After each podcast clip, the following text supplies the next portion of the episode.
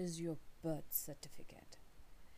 It's likely stashed in a filing cabinet along with the other important document or tucked in a safety deposit box. Am I right? A testament to the significance of what might otherwise be mistaken for a simple piece of paper. I remember exactly when my mother used to keep all our birth certificate in a casket looking box and there goes another safety box where she kept all this birth certificate. That's how important it was and how safely it was kept.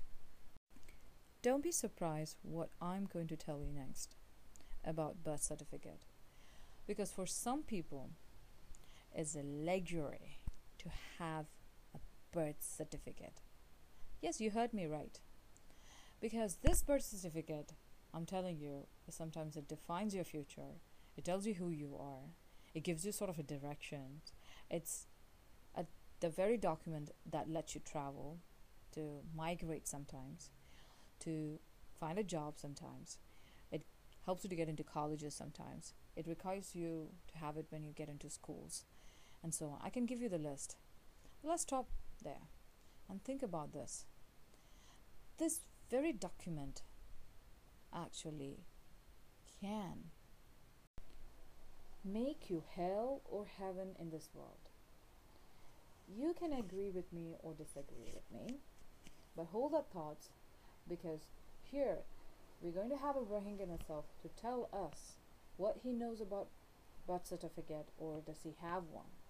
So giving a little introduction about this Rohingyan who's going to come up and talk to us.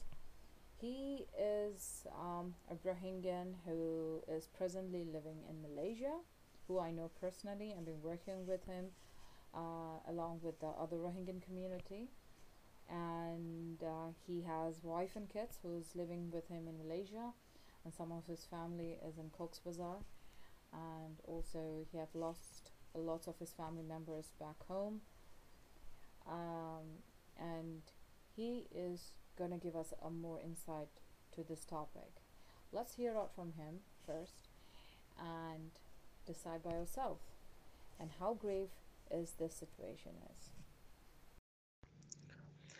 I am a Rohingya. I am 48 years old. I was born in Burma in a respected Rohingya family. But I didn't have birth certificate in Burma.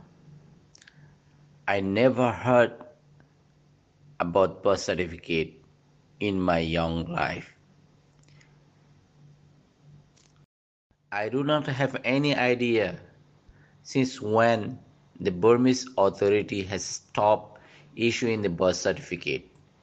I only heard only few of the Rohingyas managed to obtain birth certificate in Burma.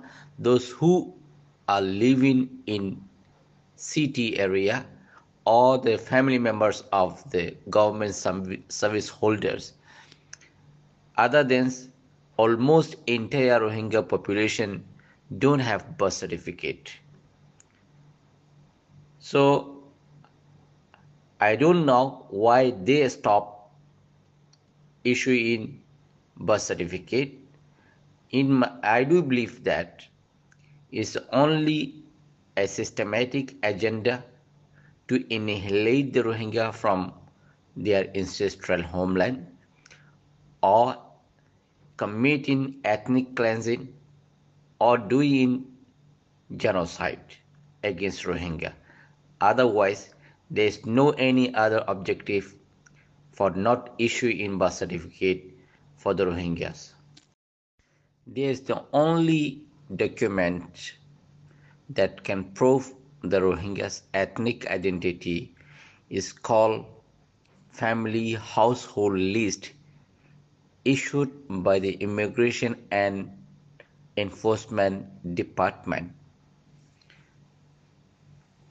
In one column, ethnicity is clearly written that the Rohingya in Burmese language, and some other documents that are issued by the immigration authority is uh, called national identification card. There is rather than this there is no any other evidence can show